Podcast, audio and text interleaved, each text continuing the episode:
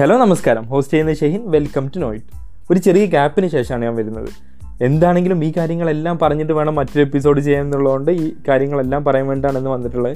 2020 നമ്മൾ ഒരുപാട് കാര്യങ്ങൾ പഠിപ്പിച്ച വർഷമാണ്. നമ്മൾ നടക്കില്ല എന്ന് വിചാരിച്ച് എന്തൊക്കെ കാര്യങ്ങൾ നടന്നിട്ടുണ്ട് 2020.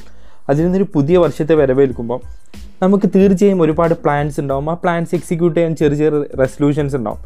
ആ റെസൊല്യൂഷൻസ് ഞാൻ കണ്ടതിൽ വെച്ച് കൂടുതലായിട്ടും അല്ലെങ്കിൽ ഒരു 99% എടുക്കുന്നത് ഫിസിക്കൽ ഹെൽത്തിനോ നമ്മുടെ ഡയറ്റിങ്ങിനോ എക്സസൈസിനോ വർക്കൗട്ടിനോ ഒക്കെ കൂടുതൽ ഇമ്പോർട്ടൻസ് കൊടുത്തിട്ടാണ്.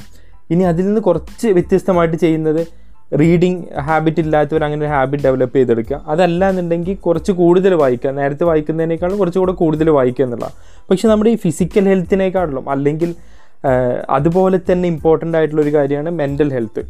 അതിനുവേണ്ടി നമ്മൾ എന്തെങ്കിലും റെസൊല്യൂഷൻസ് വെക്കുന്നുണ്ടോ, അല്ലെങ്കിൽ അത് ഇമ്പ്രൂവ് ചെയ്യാൻ വേണ്ടിയിട്ടോ നമ്മളൊരു കാര്യത്തെ കാണേണ്ട രീതി മാറാൻ വേണ്ടിയിട്ടൊക്കെ നമ്മൾ എന്തൊക്കെ ചെയ്യുന്നുണ്ട്, അതിൻ്റെ ഇമ്പോർട്ടൻസ് ഒക്കെ പറയാൻ വേണ്ടിയിട്ടാണ് ഇപ്പോൾ വന്നിട്ടുള്ളത്. അല്ലെങ്കിൽ കിടക്കുന്നതിന് മുമ്പ് ഒരു കോട്ട് വെച്ച് തുടങ്ങാം. When you want something, all the universe will conspire you to achieve it. ഇത് വളരെ ഫേമസ് ആയിട്ടുള്ള പൗലോ കൊയിലോ ആൽക്കമിസ്റ്റിൽ എഴുതിയതാണ്. പക്ഷേ എഴുത്തുകാർക്ക് ഇത് എഴുതിയാൽ മതി, അല്ലെങ്കിൽ മോട്ടിവേഷണൽ സ്പീക്കർക്ക് അത് വന്ന് പറഞ്ഞാൽ മതി. നമുക്ക് സയൻറ്റിഫിക്കലി എങ്ങനെയെങ്കിലും എക്സ്പ്ലെയിൻ ചെയ്യാൻ പറ്റും. എന്തെങ്കിലും സ്റ്റഡീസ് ഇതിൻ്റെ പിന്നിൽ നടന്നിട്ടുണ്ടോ? ഇതിൽ പറയുന്നത് മറ്റൊന്നുമല്ല, നിങ്ങൾക്ക് എന്തെങ്കിലും വേണമെന്നുണ്ടെങ്കിൽ അത് നേടിത്തരാൻ ഈ പ്രപഞ്ചം മുഴുവൻ നിങ്ങളെ സഹായിക്കും എന്നാണ്. ഇത് എങ്ങനെയാണ് സയൻറ്റിഫിക്കലി അല്ലെങ്കിൽ ഒരു റിസർച്ച് വെച്ച് നമുക്ക് പ്രൂവ് ചെയ്യാന്നുള്ളത് നമുക്ക് നോക്കാം. അതിലേക്ക് കടക്കുന്നതിന് മുമ്പ് നിങ്ങളിത് ഏത് പ്ലാറ്റ്ഫോമിലാണ് ഈ പോഡ്കാസ്റ്റ് കേൾക്കുന്നതെന്നുണ്ടെങ്കിലും ജസ്റ്റ് ഒന്ന് ഫോളോ ചെയ്യുക. നിങ്ങൾക്ക് ടൈംലി അപ്ഡേറ്റ്സ് കിട്ടും. അതുപോലെ തന്നെ നിങ്ങളുടെ അഭിപ്രായങ്ങളും നിർദ്ദേശങ്ങളും ഒക്കെ എന്നെ അറിയിക്കേണ്ട ഇൻസ്റ്റാഗ്രാം ID നോയിറ്റ് പോഡ്കാസ്റ്റ്. ഇനി നമുക്ക് ടോപ്പിക്കിലേക്ക് കിടക്കാം. നമ്മുടെ ഇന്നത്തെ ടോപ്പിക് പ്ലസീബോ എഫക്റ്റാണ്. പ്ലസീബോ എഫക്റ്റ് അല്ലെങ്കിൽ പ്ലസീബോ എത്ര പേര് കേട്ടിട്ടുണ്ടാവുമെന്ന് അറിയില്ല. ഞാനിത് കേട്ടത് 2014 2014 മൂർത്തി സാർ എന്ന് പറഞ്ഞൊരു ട്രെയിനർ ഞങ്ങളുടെ ക്ലാസ്സിൽ വന്നൊരു ഫുൾ ഡേ പ്ലസീബോ എഫക്റ്റിനെ കുറിച്ച് എക്സ്പ്ലെയിൻ ചെയ്തു. പക്ഷേ ആൾ സ്റ്റെപ്പ് ഔട്ട് ചെയ്ത് കഴിഞ്ഞപ്പോൾ ഹോൾ ക്ലാസ് ഞങ്ങൾ പറഞ്ഞത് ഇയാൾ എന്ത് തള്ളാണ്. നമ്മളിപ്പോഴും അങ്ങനെയല്ല, നമുക്കറിയാത്തൊരു കാര്യം അല്ലെങ്കിൽ നമുക്ക് അക്സെപ്റ്റ് ചെയ്യാൻ ബുദ്ധിമുട്ടുള്ള എന്ത് കാര്യം നമുക്ക് കിട്ടിക്കഴിഞ്ഞാലും കൂടുതൽ തള്ളു എന്ന് പറഞ്ഞൊരു കാറ്റഗറൈസ് ചെയ്ത് മാറ്റി നിർത്തും. അതിനെക്കുറിച്ച് കൂടുതൽ പഠിക്കാൻ പോലും നമ്മളെപ്പോഴും തയ്യാറാവില്ല. പക്ഷേ ഒരു വർഷത്തിന് ശേഷം ഏതോ വേറൊരു ആർട്ടിക്കിൾ വായിച്ചപ്പോഴാണ് ഈ പ്ലസീബോ എഫക്റ്റ് എന്നെ സ്ട്രൈക്ക് ചെയ്തത്. കൂടുതൽ പഠിക്കണം തോന്നി, അതുകൊണ്ട് പ്ലസീബോ എഫക്റ്റിനെ കുറിച്ച് കൂടുതൽ പഠിച്ചു. അന്ന് എന്നെ ഒരുപാട് അത്ഭുതപ്പെടുത്തിയ ഒരു സംഭവമാണ് ഈ പ്ലസീബോ എഫക്റ്റ്. ആ ഒരു കാര്യത്തെക്കുറിച്ച് കൂടുതലായിട്ട് നമുക്കറിയാവുന്നത് നമ്മുടെ ഒരു പോസിറ്റീവ് അപ്രോച്ച്, നമ്മുടെ ഒരു പോസിറ്റീവ് മൈൻഡ് സെറ്റും എല്ലാം നമുക്ക് എത്രമാത്രം മാറ്റങ്ങൾ വരുത്തുന്നുണ്ട് എന്നുള്ളതാണ് ഈ പ്ലസീബോ സ്റ്റഡീസിൽ ബേസിക്കായിട്ട് പറയുന്നത്. പക്ഷേ ഈ സ്റ്റഡീസ് ഒന്നും സ്റ്റാർട്ട് ചെയ്ത് ഇപ്പോഴല്ല, അല്ലെങ്കിൽ ഒരു പ്ലസീബോ എഫക്റ്റ് ഉണ്ട് എന്നുള്ളത് നമ്മൾ മനസ്സിലാക്കിയത് ഇപ്പോൾ അടുത്ത കാലത്തൊന്നുമല്ല, 16-ാമത്തെ നൂറ്റാണ്ടിലാണ്. അന്നത്തെ വൈദ്യന്മാരെല്ലാം അവർക്കെല്ലാം അറിയുന്ന അല്ലെങ്കിൽ അവരൊക്കെ കോമ്പീറ്റ് ചെയ്തിരുന്നത് അന്നത്തെ മന്ത്രവാദികളായിരുന്നു. ഇവരെല്ലാം അന്ന് ഒരുപാട് വെറീഡായിരുന്നു ഈ ഒരു കാര്യത്തിൽ. കാരണം സയൻറ്റിഫിക്കലി ഒരിക്കലും എക്സ്പ്ലെയിൻ ചെയ്യാത്ത ഈ മന്ത്രവാദം കൊണ്ടോ അല്ലെങ്കിൽ ജിപ്സികളെ കൊണ്ടോ നാടോടികളെ കൊണ്ടോ ഒക്കെ എങ്ങനെയാണ് ഇത്തരം രോഗങ്ങൾക്ക് ഇത്രയും പെട്ടെന്ന് ഒരു രോഗശാന്തി കിട്ടുന്നതെന്നുള്ള ഒരു കാര്യത്തിൽ അന്നാണ് ഇത് ആദ്യമായിട്ട് ഇവർ സ്റ്റഡി ചെയ്യാൻ തുടങ്ങിയത്. എന്തോ ഒരു ശക്തി അല്ലെങ്കിൽ ഇവർക്ക് എക്സ്പ്ലെയിൻ ചെയ്യാത്ത എന്തോ ഒരു കാര്യം കൊണ്ട് രോഗശാന്തി വരുന്നുണ്ട് എന്നുള്ള ഒരു കൺക്ലൂഷനിൽ എന്നെത്തി. പക്ഷേ 20th century 19th century ലാസ്റ്റും 20th century 20ാം നൂറ്റാണ്ടിലൊക്കെയാണ് ഇങ്ങനെയുള്ള ഒരു സംഭവം ഉണ്ട് അല്ലെങ്കിൽ ഒരു എഫക്റ്റ് നമുക്കുള്ളിൽ ഉണ്ട് എന്നുള്ള ഒരു കൺക്ലൂഷനിൽ വിലെത്തുന്നത്. അതിന് ഒരുപാട് സ്റ്റഡീസ് നടത്തേണ്ടി വന്നു. പല സ്റ്റഡീസും നമ്മൾ ഒരുപാട് അത്ഭുതപ്പെടുത്തുന്നതാണ്. നമുക്കൊരിക്കലും അക്സെപ്റ്റ് ചെയ്യാൻ പറ്റാത്ത ഒരുപാട് കാര്യങ്ങൾ നമ്മുടെ തലയിൽ നടക്കുന്നുണ്ട്. നമ്മുടെ ഇമാജിനേഷനോ അല്ലെങ്കിൽ നമ്മുടെ ഒരു പോസിറ്റീവ് മൈൻഡ് സെറ്റ് എല്ലാം നമ്മൾ എത്രമാത്രം മാറ്റുന്നുണ്ട് എന്നുള്ളതൊക്കെ ഈ ഒരു സ്റ്റഡീസ് മനസ്സിലാക്കുമ്പോഴാണ് നമ്മൾ അത്ഭുതപ്പെടുത്തുക. ഈ ഒരു പ്ലസീബോ എഫക്റ്റ് പേര് കേട്ടാലും ചേട്ടണ്ട, ഇതൊരു ലാറ്റിൻ വേർഡാണ്. ഇതിൻ്റെ അർത്ഥം വരുന്നത് ഷാളൈ പ്ലീസ് എന്നാണ്. ഈ ഒരു എഫക്റ്റ് ഏറ്റവും കൂടുതൽ യൂസ് ചെയ്യുന്നത് മെഡിക്കൽ ഇൻഡസ്ട്രി തന്നെയാണ്. നമുക്കറിയാം മെഡിക്കൽ ഇൻഡസ്ട്രിയിൽ പല കാര്യങ്ങളും നമ്മളറിയാതെ യൂസ് ചെയ്യുന്നുണ്ട്. അതുപോലെ തന്നെ പ്ലസീബോ എഫക്റ്റ് യൂസ് ചെയ്യുന്നുണ്ട്. അതെങ്ങനെ യൂസ് ചെയ്യുന്നതെന്ന് വെച്ച് കഴിഞ്ഞാൽ ഒരു ഡ്രഗ് ഡിസ്കവർ ചെയ്ത് കഴിഞ്ഞാൽ തീർച്ചയായിട്ടും അതൊരു ക്ലിനിക്കൽ ട്രയലിന് വിടണം. അതായത് ആ മരുന്ന് കൊടുത്ത് ആളുകൾക്ക് ഓക്കെയാണ്, മരുന്ന് കൊണ്ട് ആശ്വാസം ഉണ്ട് എന്നുള്ളത് നമ്മൾ തെളിയിച്ചാലുള്ളൂ ആ മരുന്ന് നമുക്ക് ഡെവലപ്പ് ചെയ്ത് റിലീസ് ചെയ്യാൻ പറ്റും, അല്ലെങ്കിൽ FDA അതിന് അപ്രൂവ് ചെയ്യാം.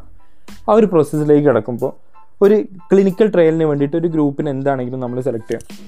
ആ ഒരു സെലക്ട് ചെയ്യുന്ന ഗ്രൂപ്പിനെ രണ്ടായിട്ട് സ്പ്ലിറ്റ് ചെയ്യും. ഒരു A ഗ്രൂപ്പ് ആക്കും, ഒരു B ഗ്രൂപ്പ് ആക്കും. അതിൽ ആ A ഗ്രൂപ്പിന് വേണ്ടിയിട്ട് നമ്മൾ ഡിസ്കവർ ചെയ്ത മരുന്നും കൊടുക്കും. B ഗ്രൂപ്പിന് അതിനോട് സാമ്യമായിട്ടുള്ള, അതായത് കാഴ്ചയിൽ രണ്ടും സെയിം ആയിരിക്കും, പക്ഷേ ഇത് കൊടുക്കുന്നത് നമ്മൾ കണ്ടുപിടിച്ച മരുന്നല്ല, പകരം സാധാരണ ഒരു ഷുഗർ പില്ലോ അങ്ങനെ എന്തെങ്കിലും ബേസിക് ഇൻഗ്രീഡിയൻ്റ് ഉള്ള ഒരു മരുന്നായിരിക്കും കൊടുക്കുന്നുണ്ടാവുക. ഈ രണ്ട് ഗ്രൂപ്പും ഇതെടുത്തതിന് ശേഷം നമ്മുടെ ബി ഗ്രൂപ്പിനേക്കാൾ കൂടുതൽ എഫക്റ്റീവാണ് എ ഗ്രൂപ്പിൻ്റെ മരുന്ന് എന്നുണ്ടെങ്കിൽ മാത്രമേ ഉള്ളൂ ഈ പ്ലെസീബോ ടെസ്റ്റ് ഇവിടെ പാസ്സാവുന്നുള്ളൂ. അതല്ല രണ്ടിനും സെയിം റിസൾട്ടാണ് വരുന്നതെന്നുണ്ടെങ്കിൽ ഈ പ്ലെസീബോ ആണ് ഇവിടെ വർക്ക് ചെയ്യുന്നത്. അതായത് നമ്മുടെ ഒരു പോസിറ്റീവ് മൈൻഡ് സെറ്റ്, നമ്മൾ മരുന്ന് കഴിക്കുന്നുണ്ടല്ലോ എന്നുള്ള ചിന്ത കൊണ്ട് നമ്മുടെ ബ്രെയിനിലും നമ്മുടെ സിസ്റ്റത്തിലും ഇമ്മ്യൂണിറ്റിയിലൊക്കെ ഒരുപാട് മാറ്റങ്ങൾ വരും. ആ ഒരു മാറ്റം കൊണ്ട് മാത്രമാണ് ഇത്രയും രണ്ട് ഗ്രൂപ്പിനും അസുഖം അവരുടെ കുറഞ്ഞു വരുന്നതും ക്യൂറാവുന്നതും. അതല്ല ബി ഗ്രൂപ്പിനേക്കാൾ കൂടുതൽ എഫക്റ്റീവാണ് എ ഗ്രൂപ്പിന് എന്നുണ്ടെങ്കിൽ തീർച്ചയായിട്ടും ആ ഡ്രഗ് എഫക്റ്റീവാണ് എന്നാണ് അതിൻ്റെ അർത്ഥം. അതല്ല ചില സമയത്ത് ബി ഗ്രൂപ്പിനേക്കാൾ കുറവായിരിക്കും അവരുടെ റേറ്റ്. അപ്പോൾ ഇവിടെ എന്താ നമുക്ക് മനസ്സിലാക്കേണ്ടത്? ഈ ഒരു പ്ലെസീബോ എഫക്റ്റിന് അത്രയും ഇമ്പോർട്ടൻസ് ഉണ്ട്. നമ്മുടെ ഒരു പോസിറ്റീവ് മൈൻഡ് സെറ്റോ നമ്മുടെ നല്ലൊരു ചിന്താഗതിക്കോ നമ്മുടെ ശരീരത്തിൽ അത്രയും കൂടുതൽ മാറ്റം വരുത്താൻ വേണ്ടി നമ്മുടെ തലച്ചോറിൽ നാച്ചുറലി പെയിൻ കില്ലേഴ്സ് പ്രൊഡ്യൂസ് ആവുന്നുണ്ട്, നമ്മുടെ ഇമ്മ്യൂൺ സിസ്റ്റം അത്രയും സ്ട്രോങ് ആവുന്നുണ്ട്. ഇത്തരത്തിലുള്ള മാറ്റങ്ങളൊക്കെ വരുത്താൻ പറ്റുന്നൊരു സാധനമാണ് പ്ലെസീബോ എഫക്റ്റ്. ഇനി ഈ ഡ്രഗ് ഡിസ്കവറിക്ക് യൂസ് ചെയ്യുമ്പോൾ പ്ലെസീബോ യൂസ് ചെയ്യുന്ന പോലെ തന്നെ മറ്റൊരു സ്ഥലത്ത് യൂസ് ചെയ്യുന്നത് സർജറിക്കാണ്. ഷാം സർജറി എന്ന് പറഞ്ഞൊരു സംഭവമുണ്ട്. Sham surgery, placebo surgery, fake surgery ഇങ്ങനെ എല്ലാം ഇതിന് പറയും. അതായത് ഇത് സർജറിയിലാണ് പ്ലെസീബോ വർക്ക് ചെയ്യുന്നുണ്ടോ നോക്കുന്നത്. അത് നോക്കുന്നത് ഇപ്പോൾ നമ്മുടെ വയറ് വേദനയാണ് ഒരു പേഷ്യൻറ്റിന്. നമ്മൾ സ്കാൻ ചെയ്തപ്പോൾ കാണുന്നത് ആളുടെ വയറിനകത്തൊരു സ്റ്റോൺ ഉണ്ട് അല്ലെങ്കിൽ ഒരു കാൽഷ്യം ഡെപ്പോസിഷൻ ഉണ്ടെന്ന് സ്കാനിങ്ങിൽ കാണിച്ചു കൊടുക്കുന്നു. ഡോക്ടർ എന്താണെങ്കിലും ഇത് റിമൂവ് ചെയ്യണം, സർജറി ചെയ്യണം എന്ന് പറഞ്ഞ് ഡോക്ടറിൻ്റെ നിർദ്ദേശപ്രകാരം ഈ ഒരു പേഷ്യൻ്റ് സർജറിക്ക് പോകുന്നു. സർജറിക്ക് പോയിട്ട് സാധാരണ ഒരു ഓപ്പറേഷനിൽ സർജറിക്ക് എന്തൊക്കെയാണ് നടക്കുന്നത് ആ കാര്യങ്ങളൊക്കെ ഇതിൽ നടക്കുന്നുണ്ട്, except removal of these calcium deposition. ഒരു സ്റ്റോൺ എടുത്ത് കളയുന്നില്ല, ബാക്കിയെല്ലാം അനസ്തേഷ്യ കൊടുക്കുന്നു, പേഷ്യൻ്റ് അൺകോൺഷ്യസ് ആവുന്നു, അവരുടെ വയറ് കട്ട് ചെയ്യുന്നു. എന്നിട്ട് ഇവരുടെ കോൺവെർസേഷൻ, അതായത് ഡോക്ടേഴ്സും നേഴ്സും തമ്മിലുള്ള കോൺവെർസേഷൻ വരെ നോർമലാണ്. പക്ഷേ ഇവിടെ ഒരു കാര്യം മാത്രം ചെയ്യുന്നില്ല, ഈ വയറിനകത്തുള്ള കാൽഷ്യം ഡെപ്പോസിഷൻ അല്ലെങ്കിൽ സ്റ്റോൺ എടുത്ത് കളയുന്നില്ല, അല്ലാതെ തന്നെ തിരിച്ച് തുന്നി പേഷ്യൻറ്റിനെ റിലീസ് ചെയ്യണം. പേഷ്യൻറ്റിനോട് പറയുന്ന ഓക്കെ, എല്ലാം ഓക്കെയാണ്, നിങ്ങളുടെ കാൽഷ്യം ഒക്കെ എടുത്ത് ഈ സ്റ്റോൺ റിമൂവ് ചെയ്തിട്ടുണ്ട്, ഇത് നിങ്ങൾക്ക് വേദന വരില്ല. പക്ഷേ പേഷ്യൻറ്റിന് പിന്നീട് ഒരിക്കലും വേദന വരുന്നില്ല.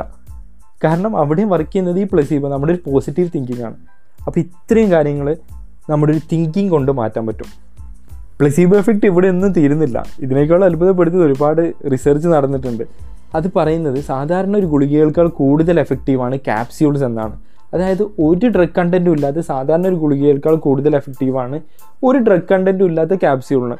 ഈ ക്യാപ്സ്യൂളിനേക്കാൾ കൂടുതൽ എഫക്റ്റീവാണ് ഒരു ഇഞ്ചക്ഷൻ. ഇഞ്ചക്ഷൻ വെറും സലൈനാണ്, അതിൽ ഒരു ഡ്രഗും ഇല്ല. പക്ഷേ നമ്മളൊരു വേദനയ്ക്ക് വേണ്ടി ആ ഇഞ്ചക്ഷൻ എടുത്താൽ നമുക്ക് ക്യൂർ ആവുന്നു.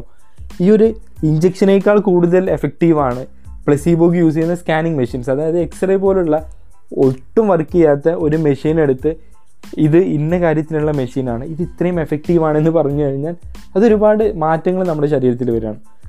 അതുപോലെ തന്നെ വളരെ ഇമ്പോർട്ടൻ്റ് ആയിട്ടുള്ള ഒരു കാര്യമാണ് നമ്മളോട് ഇപ്പോൾ നമ്മളൊരു അസുഖമായിട്ട് ഡോക്ടറെ അടുത്ത് പോകണമെങ്കിൽ ആ ഡോക്ടറിൻ്റെ പെരുമാറ്റം ഇതിൽ വലിയൊരു ഫാക്ടറാണ്. ഒരു വളരെ വാമായിട്ട് നമ്മളെ വെൽക്കം ചെയ്ത് നമ്മുടെ കാര്യങ്ങളൊക്കെ ചോദിച്ചറിയുന്ന ഒരു ഡോക്ടറാണ് നമുക്ക് മരുന്ന് പ്രിസ്ക്രൈബ് ചെയ്ത് തന്നതെന്നുണ്ടെങ്കിൽ അത് ഈവൻ ഒരു പ്ലെസീബോ ആയാൽ പോലും നമുക്ക് പെട്ടെന്ന് തന്നെ നമ്മുടെ അസുഖം മാറും എന്നുള്ളതാണ്.